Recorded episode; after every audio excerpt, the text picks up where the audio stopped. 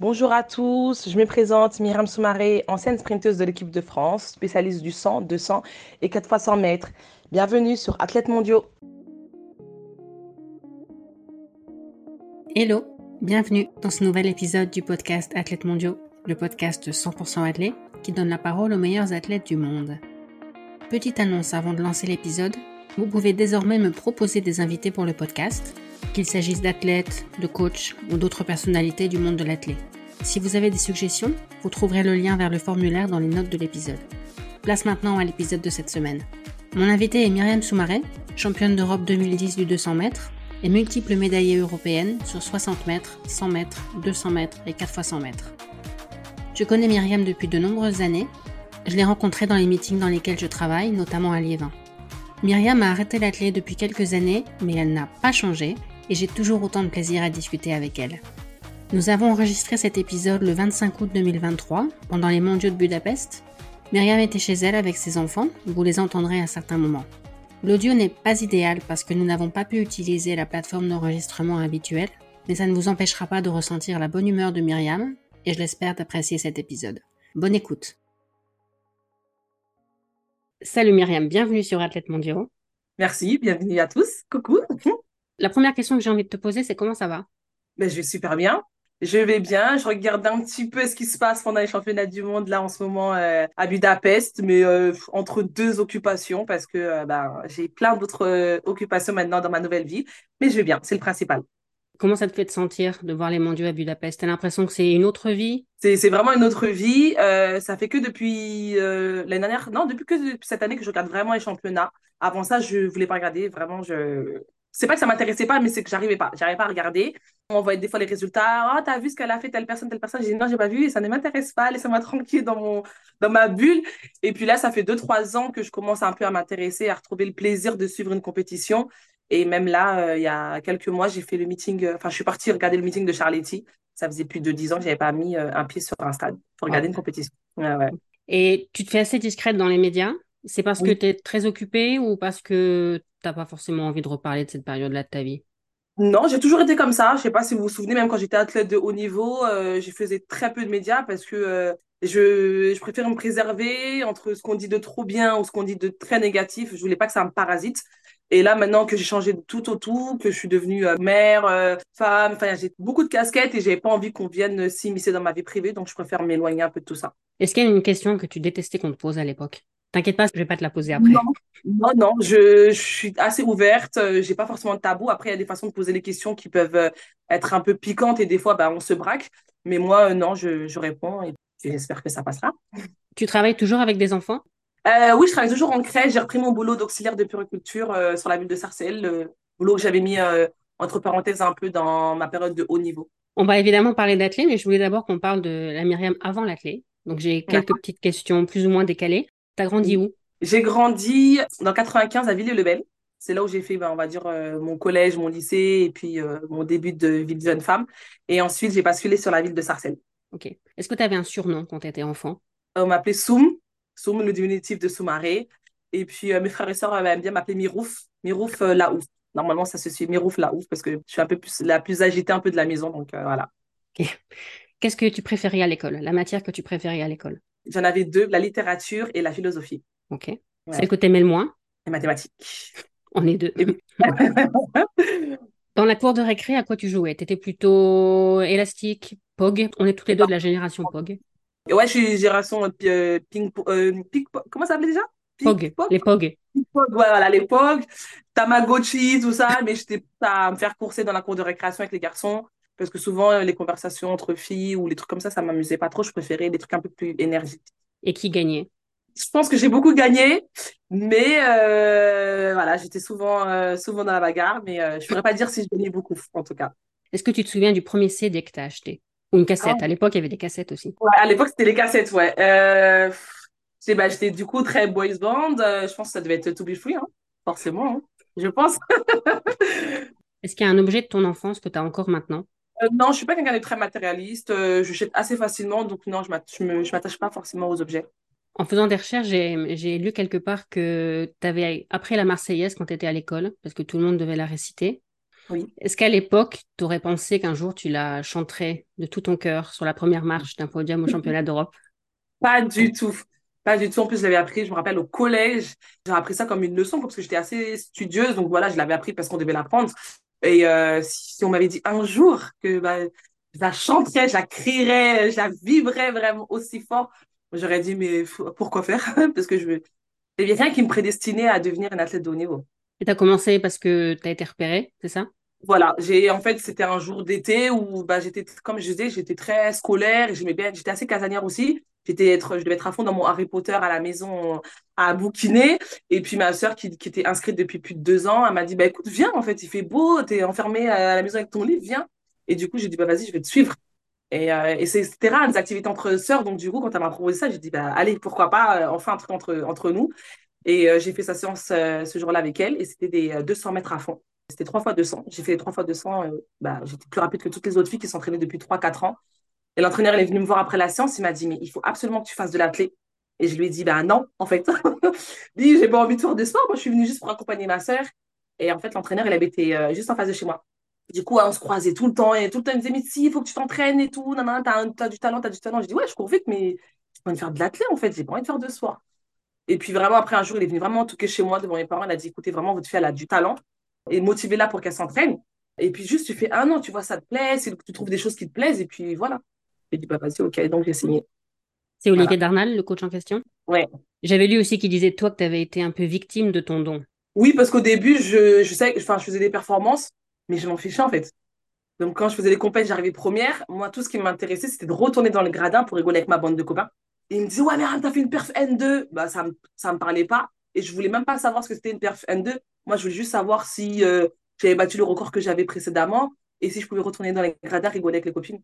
Et je me rappelle quand ma, ma première sélection, euh, quelques mois après mon inscription, on m'a proposé de faire un match junior. Et j'ai demandé est-ce qu'il y avait mon autre copine de mon club. On m'a dit non, tu es la seule sélectionnée. J'ai dit, bah écoute, je viens pas alors.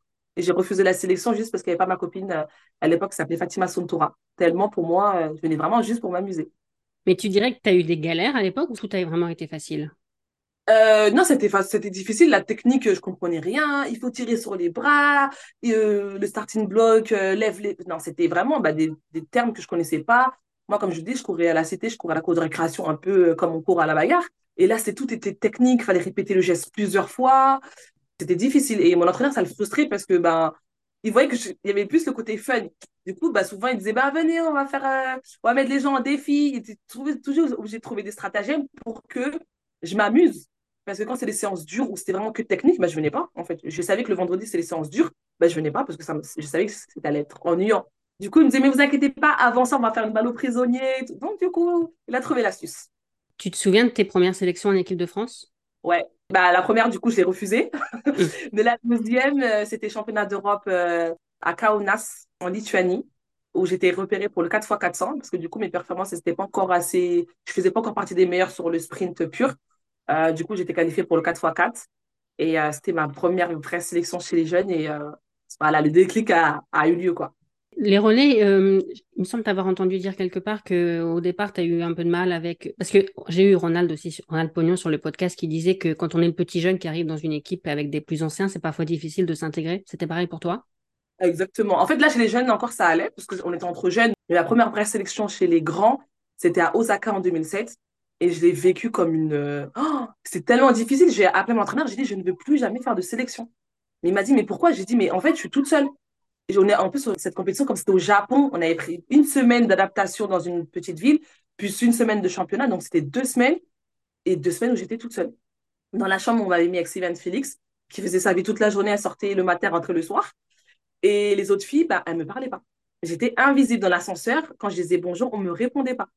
Donc, euh, je mangeais toute seule. En plus, c'était du japonais. Je n'aime pas le japonais. les sushis et tout ce qu'il y a. Donc, euh, j'ai vraiment, je prenais mes chaussures, je faisais des balades toute seule dans la ville et je rentrais dans ma chambre et je dormais. Et du coup, après, elle a dit de courir, je l'ai croisé, il me dit, mais toi, on ne te voit jamais et tout, tu fais quoi? Je dis, bah, je fais que de dormir et tout. Donc, ils ont commencé à penser que je faisais que de dormir parce que j'étais une grosse dormeuse. Mais non, je dormais parce que j'avais rien d'autre à faire, en fait. Et vraiment, le, ça commençait à être un peu fun quand on est arrivé sur Osaka au championnat. Et euh, un jour, euh, bah, c'est toujours la de Corée qui m'a vu, m'a dit, mais tu fais quoi? Je dis, bah, je fais rien. Il m'a dit, bah, écoute, viens, on va visiter la ville. Et là, voilà, j'ai commencé les peut-être les deux, trois derniers jours. j'ai vraiment kiffé mon, mon championnat parce que bah, je suis sortie avec les garçons, ils m'ont emmené avec eux, mais tout le championnat, c'était horrible. J'ai besoin d'avoir du fun, en fait. En plus, euh, au final, j'ai un parcours sur le championnat, donc je suis restée deux semaines à rien faire. Et j'avais personne pour m'amuser, pour me faire rire. Et du coup, quand je suis arrivée dans les plus anciennes, après, du coup, je tenais vraiment à ce que les sprinteuses se sentent vraiment bien. Par exemple, j'ai pris Stella Akakpo sous mon parce que je voulais absolument pas qu'elle vive ce que j'ai vécu chez les grands. Donc, dès qu'elle est arrivée avec moi dans la chambre, je lui ai dit, vas-y, comment tu vas? Je l'ai vraiment, je lui ai dit, écoute, moi, je suis comme, euh, je suis comme ta sœur, je suis comme, on est là ensemble dans cette épreuve. Et puis, qui, si tu as des questions, tu me poses, n'hésite pas parce que je voulais absolument pas qu'elle se sente pas bien. Et c'est quelque chose qui t'a vraiment surprise dans le haut niveau quand tu es arrivée, quand tu as vraiment commencé à faire partie des meilleurs? C'est pas, ça m'a surpris parce qu'on m'avait prévenu, on m'a dit, tu verras, le haut niveau, c'est un peu space, tout le monde est un peu renfrogné, surtout les filles entre elles, elles sont assez dures. Et du coup, moi, comme je venais, comme je l'ai dit, d'un monde un peu, tout le monde est gentil, tout le monde est beau, et quand on a commencé à me dire, non, fais attention, laisse pas ta bouteille euh, traîner, on sait jamais si quelqu'un peut mettre quelque chose dedans, fais attention à tes pointes, on peut te les voler. Je me suis dit, mais en fait, on est, dans une cour de récréation ou on est au, dans le haut niveau, là, je comprenais. Et en fait, voilà, comme j'ai dit, j'étais un monde très bisounours et je suis très naïve. Donc, on a dû vite me cadrer et me dire, non, Méram, tu fais pas confiance à tout le monde. Même ta meilleure amie, crois pas tout ce que tout le monde te dit, euh, ne fais pas confiance à tout le monde. C'est vrai que ça m'a un peu surpris. Et après, quand j'arrive en chambre d'appel, les grandes stars qui je vois sont renfrognées par mal aux bénévoles, insultent les gens quand on leur dit excusez-moi, c'est l'heure de partir et qu'elles commencent à crier parce qu'elles sont pas prêtes. Je me suis dit, ah ouais, en fait, il y a deux visages, quoi. Il faut vraiment que je sache qui est mes vrais amis. Il faut vraiment que je fasse attention et que. Donc, ouais, c'était un truc où j'ai eu un peu de mal à m'adapter. Et puis, après, quand on connaît un peu le visage de certains, on, on fait plus attention. T'as quel souvenir des Jeux de Pékin? Pékin, c'était le fun.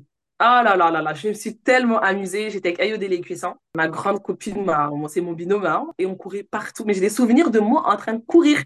Et comme j'étais j'étais pas passionnée et que elle, oui, elle connaissait toutes les stars. Donc elle me disait, Pierre, on fait la photo avec lui. C'est Asaf elle viens, on fait avec lui. C'est euh, le champion du monde. Et en fait, moi, je connaissais personne. Donc je la suivais. Et je parlais pas anglais. Je disais, Hi, how are you? Yes, I'm fine. On faisait des photos. On disait, pins, pins, change, change, change. Et en fait, c'était que ça. Et euh, il y avait des restaurants ouverts 24 euh, heures sur 24, donc on faisait que de bouffer. On faisait des allers-retours toute la journée dans le grand restaurant. Euh, on mangeait des glaces. Non, franchement, c'était vraiment le fun. J'ai des souvenirs de moi en train de m'amuser. Et sauf qu'au dernier moment, je devais être remplaçante. Donc moi, je courais dans tous les sens, je m'amusais. Sauf qu'au dernier moment, on m'a dit, mais Miram, en fait, tu vas courir. Hein. Tu n'es pas remplaçante, tu prends le départ. et en fait, je me suis dit, mais, je ne suis pas prête, en fait. Je ne m'y attendais pas du tout. Et au final, j'ai fait ma course. Mais même ça, euh, j'ai pas trop aimé parce qu'au final, on m'a dit que bah, j'ai pas si bien couru que ça. Et au final, la elle a fait tomber son témoin, Karim Alouami.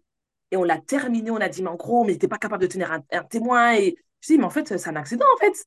C'est pas grave. Et elle était inconsolable. Elle disait qu'elle avait tout raté et tout. moi, je l'ai consolée. Je lui ai dit, mais Karima, c'est pas grave. T'as fait ta course. C'est un truc qui aurait pu qui à toi, comme qui aurait pu arriver n'importe qui. Et en fait, là, je pense qu'elle s'est rendue compte que les gens qui étaient ses meilleures copines avant la course, bah, ce n'était pas forcément celle qui allait la consoler. Et je me suis dit, ouais, il faut vraiment que je me réveille, que je me secoue parce qu'au niveau, euh, je n'ai pas forcément que des amis. Mais j'ai des très, très beaux souvenirs du championnat. Notamment parce que tu avais euh, créé une amitié, donc par rapport à Osaka, c'était pas pareil. Exactement. Et je t'ai entendu dire que tu avais eu un déclic au Mondiaux de Berlin. Oui, parce que je me suis pris une gifle sans le 100 mètres. En fait, j'ai arrivé ben, un peu comme d'habitude, toute contente de ma sélection. Et puis, euh, bah, j'avais euh, ma copine cette fois-ci, Johanna Danois, qui courait sur le 200 mètres, moi sur le 100 mètres. Donc, on avait créé une belle amitié aussi dans la chambre, donc je m'amusais bien. Et puis, je fais ma série du 100 mètres, je suis super contente, je fais ma, mon quart et on me dit non, mais ça y est, fin, tu passes pas en fait. je dis pardon Il me dit non, mais ça y est, t'as pas, pas le niveau en fait. ok, tu fais une série, ok, tu fais un quart, mais. Et du coup, ça m'a mis une gifle et je suis partie voir mon entraîneur. Je lui ai dit, mais pourquoi je suis pas qualifiée? Il m'a dit, mais Miram, tu t'entraînes de 3, 4 fois par semaine et encore, les filles que tu vois là, elles s'entraînent toute l'année. Il faut que tu te réveilles. Si tu veux vraiment arriver au niveau de ces filles, vraiment, il va falloir que tu déclenches vraiment la, quatrième vitesse et que tu t'entraînes plus sérieusement. Et j'avais, en fait, je continuais à sélectionner un peu mes entraînements. Ah, là, c'est lactique. Bon, bah, je viendrai pas. Ah, là, c'est technique. Ouais, pourquoi pas? Et là, j'ai dit non, vas-y, OK. À partir de 2009, je vais vraiment m'entraîner sérieusement. Je vais venir à toutes les séances. Je vais toutes les finir, tu verras. Et puis, euh, bah, le résultat, non, après, euh, il était là, quoi. Ah non, après les Europes de Barcelone, où tu avais fait le, as fait le 100, le 200, le 4 x 100. L'hiver précédent, tu avais fait le 60 au mondial, en salle. Ton entraînement, il était axé sur une distance en particulier ou? Euh, non, en fait, mon entraîneur voulait que je sois performante sur toutes les disciplines. Donc, il voulait que je sois sur 60, sur 100, sur 200. Et il voulait même que je sois capable de tenir un 400 mètres si demain l'occasion se présente. Donc, il voulait vraiment que j'ai le panel complet. Et je pense qu'il bah, il a assez bien bossé parce que voilà, je, je savais que demain, on, on qualifiait sur un 4x4, j'allais pouvoir tenir. On qualifiait sur un 60 mètres, j'allais pouvoir tenir. Donc, euh, on était assez, assez large par rapport à ça. Sur 100 mètres à Barcelone, tu es arrivé troisième, record perso 11-18. Oui. En arrivant à Barcelone, tu avais des ambitions plus élevées sur une distance par rapport à l'autre? Euh, bah, déjà, sur 100 mètres, j'étais pas censée être qualifiée, si je me souviens bien, mais euh, le sélectionneur euh, Gani Yalouz m'a dit, écoute, euh, Myriam, je te fais confiance. Je sais que sur 100 mètres, euh, tu vas pouvoir te faire plaisir, donc euh, je te qualifie. Et du coup, j'ai fait le 100 mètres et je suis repartie avec la médaille de bronze. Donc, euh, comme quoi, des fois, les gens qui se surpassent sur des... arrivés dans les championnats, j'en faisais partie. Et euh, mais je visais pas forcément le 100 mètres. Je me suis dit, mon entraîneur m'a dit, le 100 mètres, c'est pour te mettre en jambes. Et mais j'étais qualifiée à la base, j'étais dans le classement, j'étais vraiment sélectionnée, j'avais fait les minima sur que sur 200 mètres à la base. Ok. Ouais. Donc, tu es au couloir 8 en finale du 200. Oui. J'étais dans le stade et je suis pas là d'oublier cette finale, Myriam. Et ben, euh, je, en fait, euh, avant d'arriver sur le 200 sur le sur la finale, à la fin de mon échauffement, l'entraîneur me dit fais une dernière accélération juste pour clôturer le, le- l'échauffement. Je fais une dernière, dernière accélération et là, il se met à éclater de rire. Et c'est la première fois qu'il se met à éclater de rire comme ça. Et je vais le voir et je lui dis qu'est-ce qu'il y a? Il m'a dit va, juste va, va, va, tu verras, ça va bien se passer. Et en fait, il a, je pense qu'il avait vu que j'étais hyper bien, mais moi, j'avais encore du mal avec mes sensations. Je me sentais juste euh, normale, quoi. Et sur le chemin, en partant dans la chambre d'appel, je croise justement Gani Yalouz. Et il me dit, euh, vas-y, fais. Fais, fais, une phrase genre, fais le taf ou je sais que tu vas faire le taf. Et donc, je me dis, OK.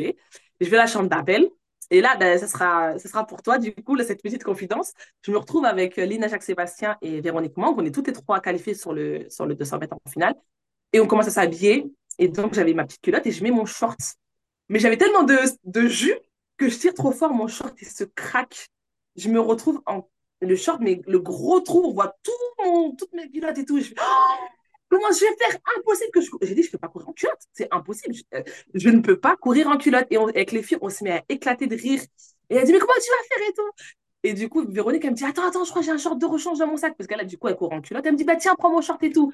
Et je mets son et je dis, ah, merci. Et en fait, ce moment de relâchement total, je pense que ça a joué aussi. Et on se met à rigoler. Elle me dit, Myriam, t'imagines, t'aurais de courir en culotte. Je dis, mais jamais.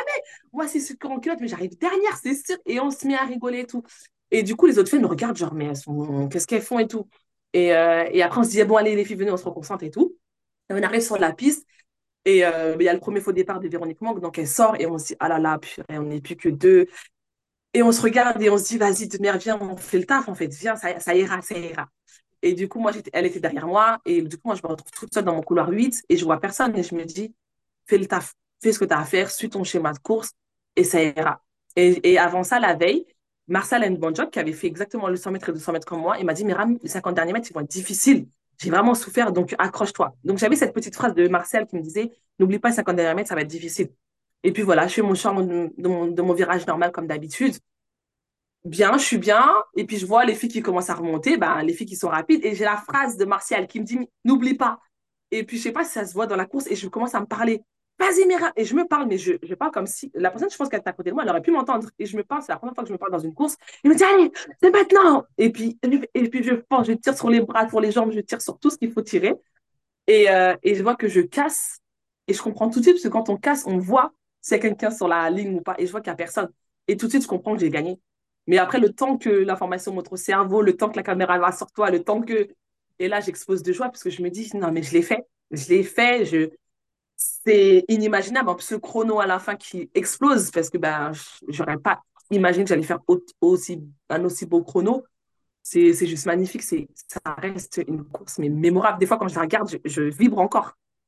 Tu penses que si tu n'avais pas été au couloir extérieur, tu aurais géré ta course de la même façon ou le fait de voir personne, ça fait que tu es resté dans ton couloir et... Je pense que le couleur 8, il a fait beaucoup dans cette course. Parce que j'étais encore un peu jeune euh, bah, dans la matière. Je pense que le fait d'avoir quelqu'un qui court plus vite, ça m'aurait peut-être frustré ou ça je pense que ça m'aurait fait réfléchir autrement. Là, j'étais toute seule, j'étais isolée, je voyais personne. Donc, je devais rester concentrée. Et du coup, ben, je pense que ça a beaucoup aidé. Et si euh, Véronique Mang n'avait pas eu de short, tu n'aurais pas couru alors? Tu serais passé à côté du titre? Franchement, je pense que sans cette histoire de short, j'aurais couru en culotte. Et du coup, j'aurais été tellement mal à l'aise que une fois, j'ai couru en short parce que je courais en culotte parce qu'il n'y avait pas de short. C'était un, meeting euh, en Turquie, pas en Turquie, en Suède ou je sais plus où. Mais du coup, j'étais tellement mal à l'aise que j'ai fait exprès de, ralentir la course pour laisser les filles passer pour être sûr qu'on ne se braque pas sur moi à la fin de la course. Donc, est-ce que j'aurais pas fait exprès de ralentir pour être sûr que je sois pas sur le podium? On ne sait pas. Au final, l'histoire aurait été différente peut-être. Mais euh, ce short a fait beaucoup, je pense. C'est dingue, hein c'est un petit détail comme ça qui. Ouais. T'as mis combien de temps à réaliser que tu avais gagné Vraiment? Parce qu'après la ligne, on te voit complètement. Euh, j'allais dire hystérique. Hystérique, c'est parfois péjoratif. C'est pas péjoratif dans ma bouche C'est le cas. J'étais hystérique parce que, en fait, j'ai vraiment réalisé quand Lina Jacques-Sébastien est venue me prendre dans les bras et qu'elle m'a dit félicitations. Et je lui dis, euh, je lui ai dit une phrase genre, je suis vraiment désolée pour toi. Je sais pas, ce que on me voit parler et je me souviens que j'ai dit un truc parce que j'ai je m'attendais tellement à ce qu'elle soit sur le podium, parce que c'était vraiment elle, on va dire, euh, bah, la favorite de la course. Et je lui dis un truc genre, oh, je suis vraiment désolée, ou oh, est-ce que ça va? Je sais que je lui dis un truc comme ça. Et elle me dit, ouais, t'inquiète pas, profite. Et du coup, là, je me dis, ah ouais, en fait, j'ai gagné, quoi. Et là, je me mets au sol et je crie, je me dis, mais je l'ai fait, je l'ai fait. Et puis là, je pars en folie parce que je me dis, mais c'est maintenant qu'il faut que tu profites, c'est maintenant que tu es championne d'Europe. Demain, on t'aura peut-être oublié, demain, tu sera passé à autre chose. C'est ce moment, c'est ce moment qu'il faut que tu kiffes. Et j'ai tout le stade qui m'applaudit. J'ai un stade rempli qui m'applaudit moi, Myriam Soumaré. Et je me dis, mais ça va peut-être jamais arriver. Et du coup, bah, je profite, je mon tour d'honneur, je saute, j'applaudis. Je retrouve les amis qui étaient venus me soutenir, je retrouve mon entraîneur, je retrouve l'équipe de France, les gens qui ne me connaissent pas, mais qui me disent bravo. Je sens que cette joie, elle est, elle est sincère, en fait. C'est fou, c'est fou. Donc, euh, je savoure, je, le podium, je savoure. Le club de France après, je savoure. Je prends beaucoup de temps à redescendre. Hein. Je redescends vraiment quand je suis euh, retournée à l'hôtel il est plus de minuit et que le kiné euh, Mathieu me masse et qui me dit Myriam, t'as fait un truc de ouf. Et là, vraiment, je, me dis, ça y est, je peux kiffer, je peux, je peux relâcher la pression et je peux aller dormir parce que le lendemain, il y a le relais 4 fois 100 mètres. Mais ça y est, voilà, on descend. Et le 4 x 100, t'es médaillé aussi. En fait, t'es reparti de Barcelone avec les trois métaux, c'est ça? Bronze sur 100, or sur 200, argent sur 4 x 100. On fait deuxième sur le relais 4 x 100 mètres. Donc là aussi, c'est une médaille magnifique parce que, en fait, c'est la médaille qui nous soude toutes les filles. Parce qu'avant ça, je sais pas si vous, enfin, tu dois te douter, les sprinters entre nous, c'est un peu difficile. On se bourre la tête toute l'année, on est l'une contre l'autre. En plus, j'ai l'impression qu'il y a des gens qui s'amusent à nous mettre des parasites dans la tête, en fait, à nous dire, ah, t'as vu, elle a couru plus vite que toi. En plus, à ce qui paraît, euh, elle a dit que euh, tu te l'as pété. La dernière fois, tu l'as croisée, tu l'as pas dit bonjour. On dirait, j'ai l'impression qu'il y a des gens qui sont payés pour qu'on se déteste. Je sais pas, hein, mais euh, on s'aimait pas, mais on savait même pas pourquoi, en fait. Ou on se regardait mal et, c'était très chelou. Et du coup, quand on a fait cette médaille, qu'on s'est retrouvés tout ensemble au Club de France, on s'est assis, on a dit, mais en fait, pourquoi tu m'aimes pas? Elle m'a dit, moi, c'est pas que je t'aime pas, c'est que c'est toi qui me dis pas bonjour. Et je lui dis, mais moi, je disais bonjour, mais tu me regardais mal. Mais non, moi, je te regardais mal parce que tu me regardais mal. Et en fait, on s'est rendu compte qu'on était idiotes. Après, on a fait la fête et tout, mais après, on s'est assis entre nous et on s'est dit, hé, les filles, vous avez vu, on a fait des trucs de ouf, toutes les quatre. Venez, on continue comme ça parce qu'il y a moyen d'aller chercher des médailles. Peut-être individuellement, ça va être plus difficile, mais venez entre nous, on se, on, est plus sérieuse au regroupement relais. Du coup, ça, ça a crevé l'abcès. Bon, on n'est pas devenues les meilleures copines après, mais au moins, on était, on était des concurrentes sans être adversaires, sans être ennemies. Pour vous dire, à l'heure d'aujourd'hui, on a un groupe WhatsApp où on se parle euh, assez régulièrement avec euh, Lina Jacques-Sébastien, Nelly Bonco, Ayodele Puissant, Céline Distel et moi. Ça fait que, comme quoi, hein il a fallu ça pour qu'on euh, se découvre. Mais c'est vrai que sur le sprint, le paradoxe, c'est que c'est pas un sport d'équipe, c'est pas comme une équipe de foot, de basket, de volley. Et en même temps, en relais, vous devez faire quelque chose ensemble. Donc il faut quand même s'entendre un minimum. C'est ça, c'est assez complexe parce que toute l'année, on dit Ouais, faut que tu la battre, faut que tu la battre, telle et telle. Elle est devant dans le bilan. Donc, toute l'année, tu, tu, te la mets dans la tête tout d'un coup, on dit Bon, les filles, euh, vous allez discuter, on va faire des stages euh, pour aller chercher une médaille. Ouais, mais en fait, la meuf, je l'ai presque détestée toute l'année et là, tu veux que je sois la meilleure copine. Donc, ouais, il faut savoir faire la part des choses et dire Ok, on est adversaire sur la piste, mais après, ça n'empêche qu'on se parle, qu'on se soutienne, qu'on se motive l'une et l'autre, quoi. T'es allée à l'Elysée, non Après Barcelone? Oui. C'est comment d'aller à l'Elysée Parce que Myriam, je ne suis jamais allée à l'Elysée et je, je, possible que je n'y aille jamais dans toute ma vie. C'est un magnifique souvenir. En fait, euh, je suis allée euh, avec quand c'était euh, Nicolas Sarkozy comme président et je suis allée quand c'était François Hollande. Deux salles, deux ambiances. avec Nicolas Sarkozy, c'était bouquet de fleurs personnalisées, petits mots de, de félicitations, petite promenade dans le jardin, petit traiteur qui nous offre le repas. On a passé l'après-midi avec Nicolas Sarkozy. Et avec François Hollande, c'était réception jus de pomme cacahuète, debout dans la grande salle. Euh, un petit mot euh, général, la photo, et puis euh, bah, merci à tous et bonne soirée. Donc, c'était pas du tout la, la, même chose, mais après, ça reste un très, très beau, très beau moment, une très belle fierté d'être invité par le président. Et euh, sachez qu'après Barcelone, on m'a dit Tiens, Myriam, il y a le président qui veut te parler. Pardon? Donc, il m'a appelé pour me féliciter de ma médaille, pour me dire qu'il avait regardé la course et qu'il me félicitait d'avoir fait euh, un, aussi, beau, euh, aussi beau parcours. Donc, avoir le Nicolas Sarkozy au téléphone qui te félicite, c'est pas mal quand même. Donc, lui, lui il savait qui t'étais quand il t'a vu à l'Élysée. Et il m'a même dit super la, la, petite danse, on a beaucoup aimé. Et chaque, athlète, il avait un mot précis. Il, il, nous connaissait un par un. Après, je sais que c'est un grand amateur de sport, mais ça, ça fait quelque chose comme quand, tu, quand il dit Ah, bravo Myriam, super la petite danse sur le podium. Tu dis Ah ouais, quand même. ouais, non, c'était sympa. Et François Hollande savait aussi qui t'étais? Il a su qui j'étais parce que je me suis évanouie, parce que j'avais. En fait, au retour de Zurich, j'avais pas bien mangé parce que j'avais pas mangé. Enfin, on était tellement contents, on a fait la descente des Champs-Élysées. C'est tellement dans une ambiance de fou que on a, j'avais oublié de manger ce jour-là. Et quand on arrivait à l'Élysée, et eh ben, j'avais plus d'énergie. Et il a fait son discours et pendant qu'il parlait, je, suis, tombée dans les pommes c'est Café Saint-Gomis qui m'a rattrapé. du coup, quand je suis revenue auprès d'eux, c'était la photo et il m'a dit Ah, mais vous allez mieux, vous allez mieux. Je dis Oui, ça va. Mais après, il m'a dit bah, Venez à côté de moi, on va faire la photo. Du coup, je me suis retrouvée à côté de lui, un peu forcée, parce que bah, si je n'avais pas fait son malaise, qu'il m'aurait pas vu. Et euh, donc, je pense qu'il a dit Ouais, la petite Myriam, Myriam là, celle qui, est, qui est tombée dans les pommes, donc euh, faites un peu attention à elle. C'était peut-être d'autres conditions, mais euh, voilà, les deux, c'était super senti de nous avoir invités dans tous les cas. Qu'est-ce qui a changé à ta vie, ce titre européen? Bah, Beaucoup de choses. La lumière que je n'avais pas forcément. C'est-à-dire que bah, je faisais mes, performances, mais qui passaient un peu inaperçues parce que bah, j'étais derrière euh, derrière Muriel Urtis. Et même quand j'arrivais à les battre, on ne s'intéressait pas forcément à moi parce que bah, y avait Christine Aron, Muriel Urtis. Et du coup, quand j'ai fait mon titre européen, on s'est dit Ah ouais, en fait, euh, elle est pas mal cette petite. Et en plus, j'étais un peu différente des autres. J'étais toujours en train de rigoler. Euh, j'avais mon foulard sur la tête. Donc, ça aussi, ça m'a des questions. Je, venais du ghetto. Je venais du 95, de Sarcelles. Oh là là, banlieue difficile.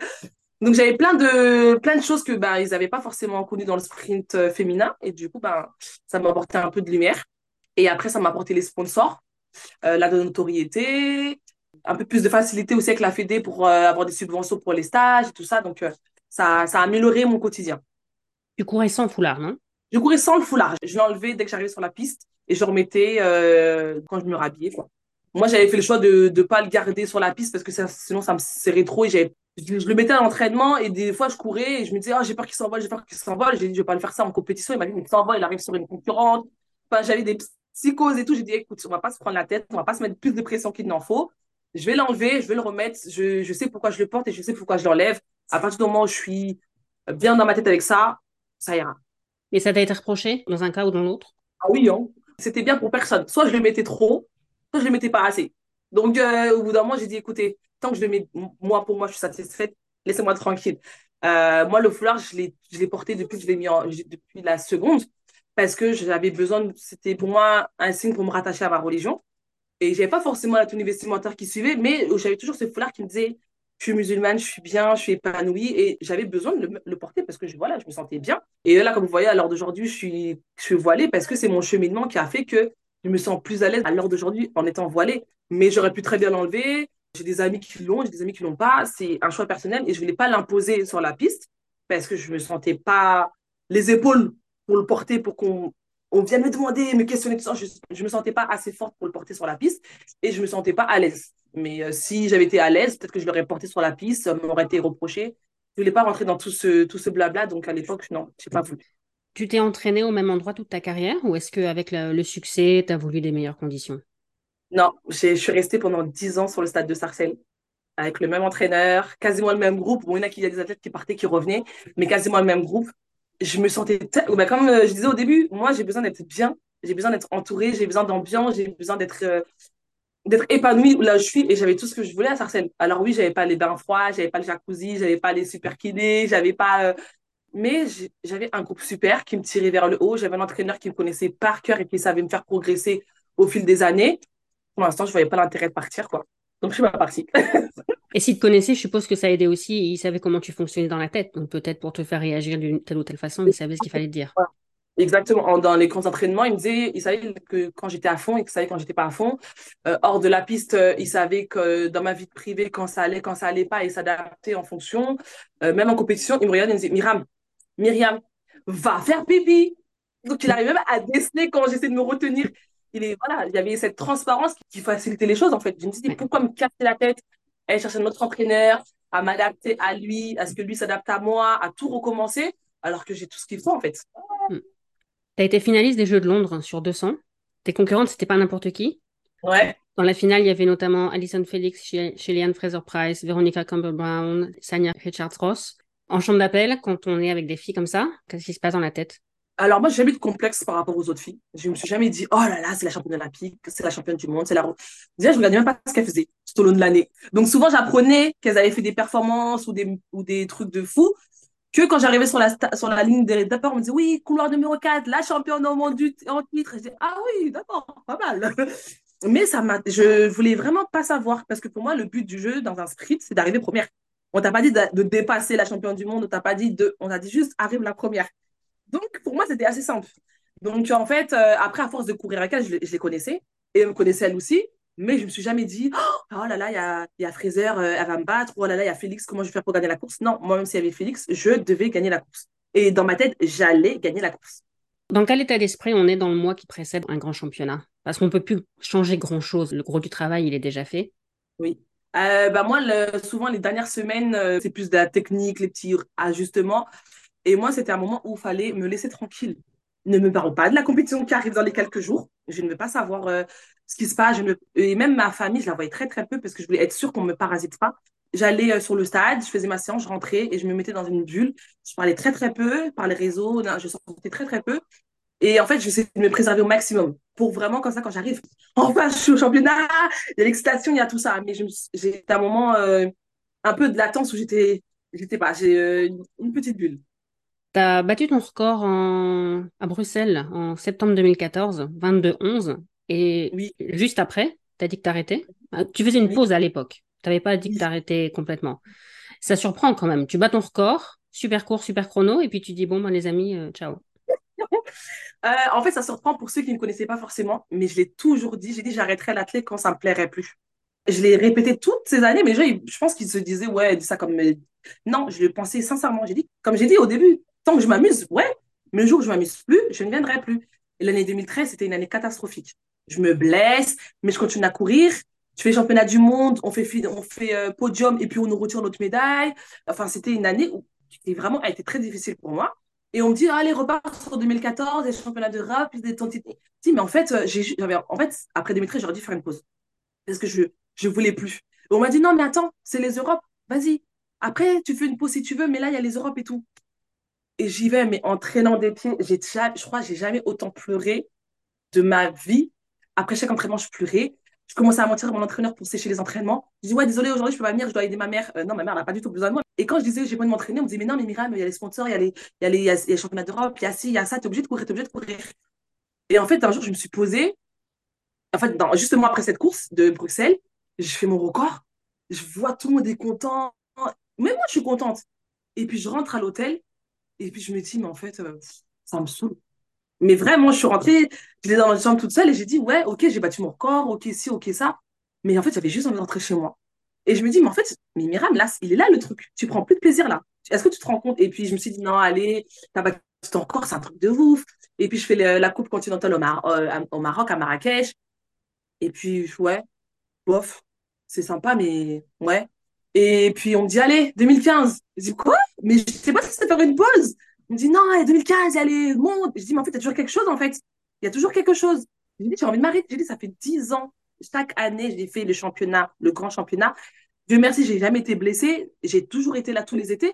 Là, j'ai juste une année de pause. On me dit, bah non, Myriam, c'est pas bon, c'est pas le bon, c'est pas maintenant. Tu peux le faire en 2016, tu pourras la faire en 2020, mais pas maintenant. J'ai dit, mais en fait, je, à quel moment je décide? Vous m'écoutez? Après, j'aurais dit, vous m'écoutez pas. Je veux une pause, vous m'écoutez pas. Non, tu veux pas, tu veux pas, tu veux pas. Et en fait, j'aurais dit, bah salam, en fait. J'arrête. Parce que j'étais plus considérée comme une personne. J'étais un objet qui doit courir, qui doit faire des performances, qui doit représenter la France, qui doit représenter le Sarcelles. Non, en fait, écoutez-moi. Et on n'a pas voulu m'écouter, donc j'ai forcé les gens à m'écouter. Et au début, comme j'ai dit, c'était juste une pause. Je voulais juste m'arrêter quelques mois. Je suis tombée enceinte, je me dis, bah super, c'est bon, une pause, je fais mon gosse et puis je reviens. Et puis j'étais tellement épanouie en tant que maman. J'ai tellement découvert une autre vie. Et je me suis tellement rappelée de tout ce que j'ai vécu les deux dernières années. J'ai dit, mais en fait, euh, je crois que je vais pas revenir tout de suite. Et les mois se sont enchaînés et puis finalement, je suis jamais revenue. Mais t'as pas tenté un Voilà. retour à un moment? T'avais pas repris l'entraînement? si j'avais repris l'entraînement, si j'avais changé d'entraîneur, j'étais partie avec Guy Antanon. super personne. Franchement, euh, on se connaissait ben, sur les compétitions et tout, j'avais toujours euh, apprécié d'échanger avec lui. Et là, du coup, de l'avoir un peu en entraîneur et tout pour euh, ce challenge de revenir après une grossesse, il a été super. Mais du coup, c'était tout un changement. C'était pas le même entraînement, c'était pas les mêmes consignes, c'était pas les mêmes. Et en fait, ben, comme je vous ai dit, je me entraînée 10 ans avec la même personne. J'étais trop déstabilisée. Puis après, j'ai allaité, je devais rentrer vite pour allaiter. C'était trop frustrant. Je me sentais pas bien.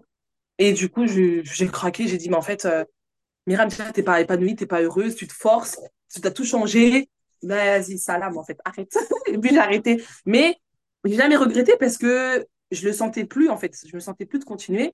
Et ça, on me dit, ouais, tu regrettes pas, tu, ça te manque pas. Non, ça me manque pas parce que je me suis arrêtée quand j'en avais envie. Je regrette pas parce que je voulais plus aller plus loin. Et j'ai fait dix années au haut niveau. J'ai fait dix années merveilleuses. Les gens, ils n'ont jamais vécu les championnats de France. Moi, j'ai été 14 fois championne de France. Il y a des gens qui n'ont jamais euh, dépassé les Valdoises. Moi, j'ai fait championne d'Europe. En fait, les gens, ils voient ce que j'aurais pu avoir. Mais vous voyez déjà ce que j'ai eu. C'est juste magnifique. Et moi, je trouve que ça me suffit. Ma, prochaine question, ça allait être est-ce que tu as des regrets? Mais, voilà. j'allais faire comme tout le monde. J'allais te demander si tu avais des regrets. L'extérieur, on peut se dire, mais euh, c'est bête. Alors, elle était 22-11. L'année d'après, elle aurait pu faire 21. Elle aurait pu faire ci. Elle aurait pu faire championne olympique. Ouais, mais j'aurais pu me blesser j'aurais pu me péter, j'aurais pu me toper, j'aurais pu faire plein d'autres, il y aurait plein d'autres chemins qui auraient pu se passer. Ben non, j'ai décidé d'arrêter et d'avoir quatre merveilleux enfants, en fait. C'était ce qui devait se passer. Tant que je le vis bien et tant que j'ai pas, j'ai pas de regrets ni de frustration, ben, je pense que c'est la meilleure chose que vous pouvez me souhaiter. Est-ce que je suis heureuse? Oui, ben voilà, ça suffit, en fait. Oui. Après, le truc du sport, c'est que tu peux pas revenir 15 euh, ans après, quoi. C'est ça, c'est ça. C'était quoi ton moteur, toi? Qu'est-ce qui te faisait aller à l'entraînement tous les jours? Ouais, bah déjà l'ambiance dans le groupe, j'avais un super groupe. Franchement, on allait, on, on s'ambiançait, chacun ramenait le goûter pour les autres, on se soutenait, on se relevait. Ah, t'es KO, non, t'inquiète, vas-y, fais encore une course, après tu vas.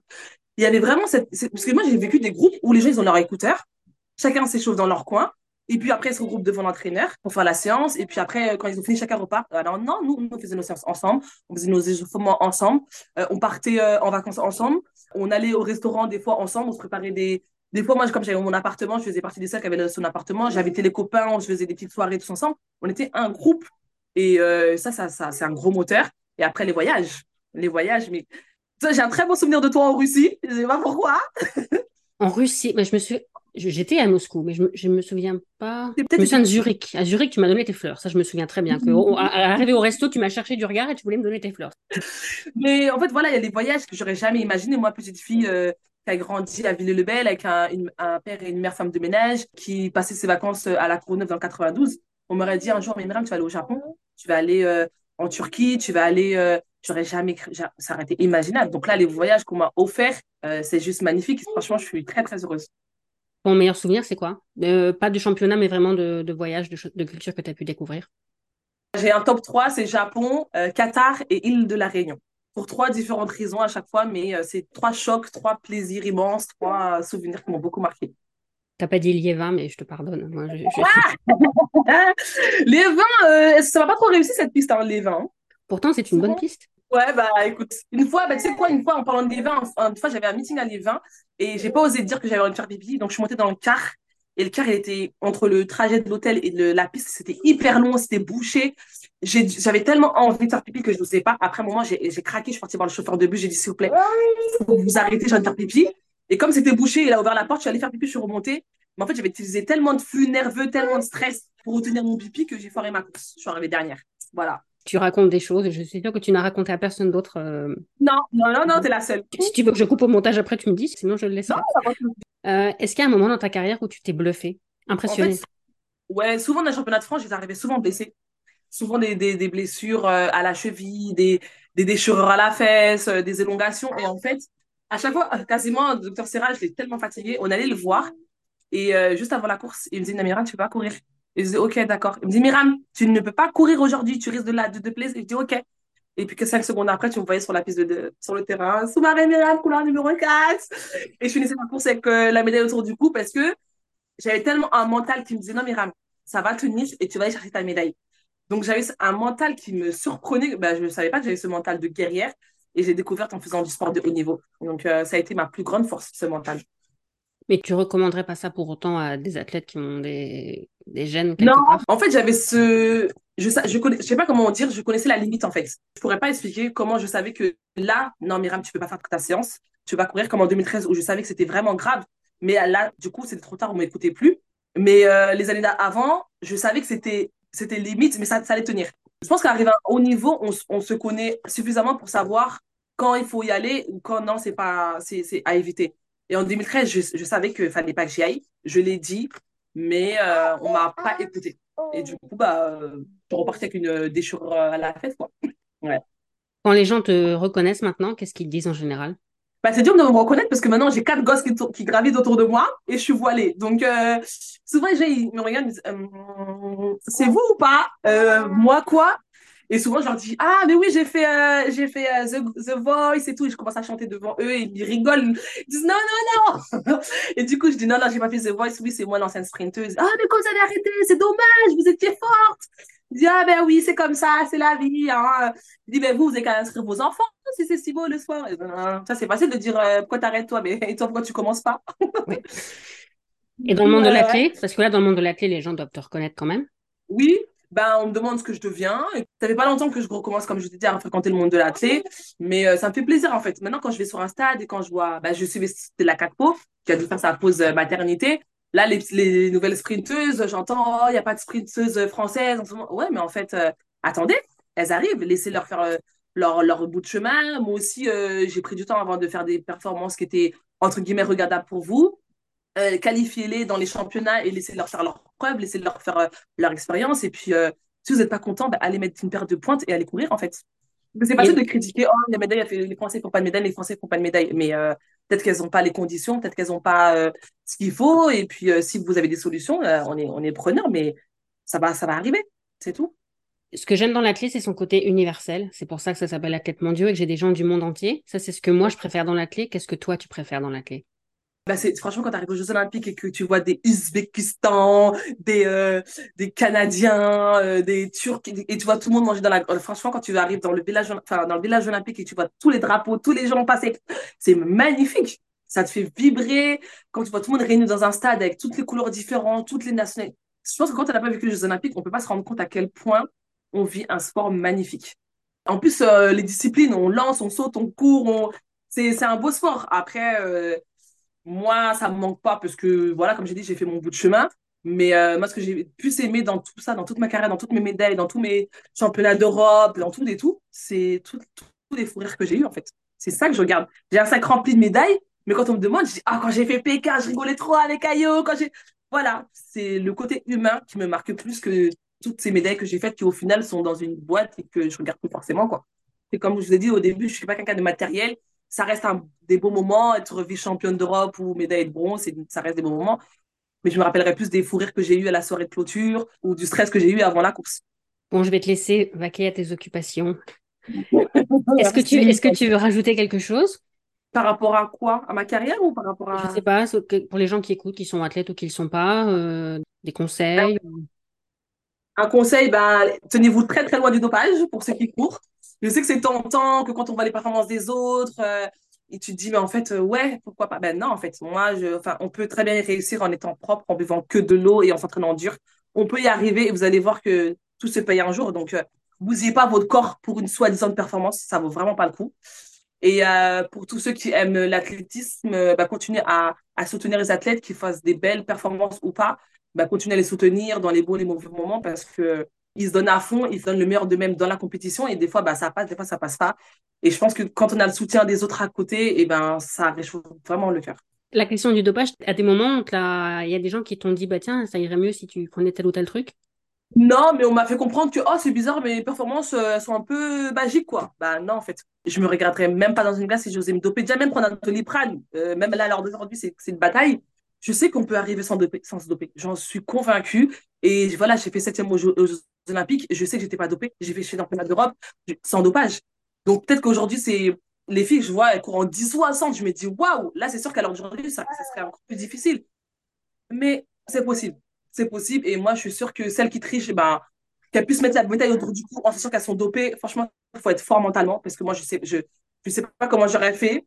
J'aurais pas pu en plus. J'aurais pas pu. Et un jour, ma mère, elle m'a dit, franchement, si, si j'apprends que tu es dopée, ça me briserait le cœur. Mais rien que ta mère qui te dit ça, mais à quel moment tu vas oser y penser? Donc moi, ça m'a jamais tenté et jamais été approché. Et je pense que, et je pense qu'ils savent très bien que j'aurais jamais accepté, quoi.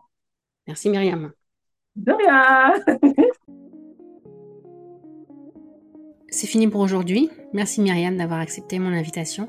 Et merci à vous d'avoir écouté l'épisode jusqu'au bout.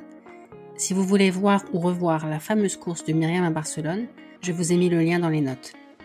Si le podcast vous plaît, n'oubliez surtout pas de vous abonner pour ne pas manquer les prochains épisodes et partager vos épisodes préférés avec vos amis fans d'athlètes. Vous pouvez aussi soutenir le podcast via le lien disponible dans les notes. Merci et à la semaine prochaine.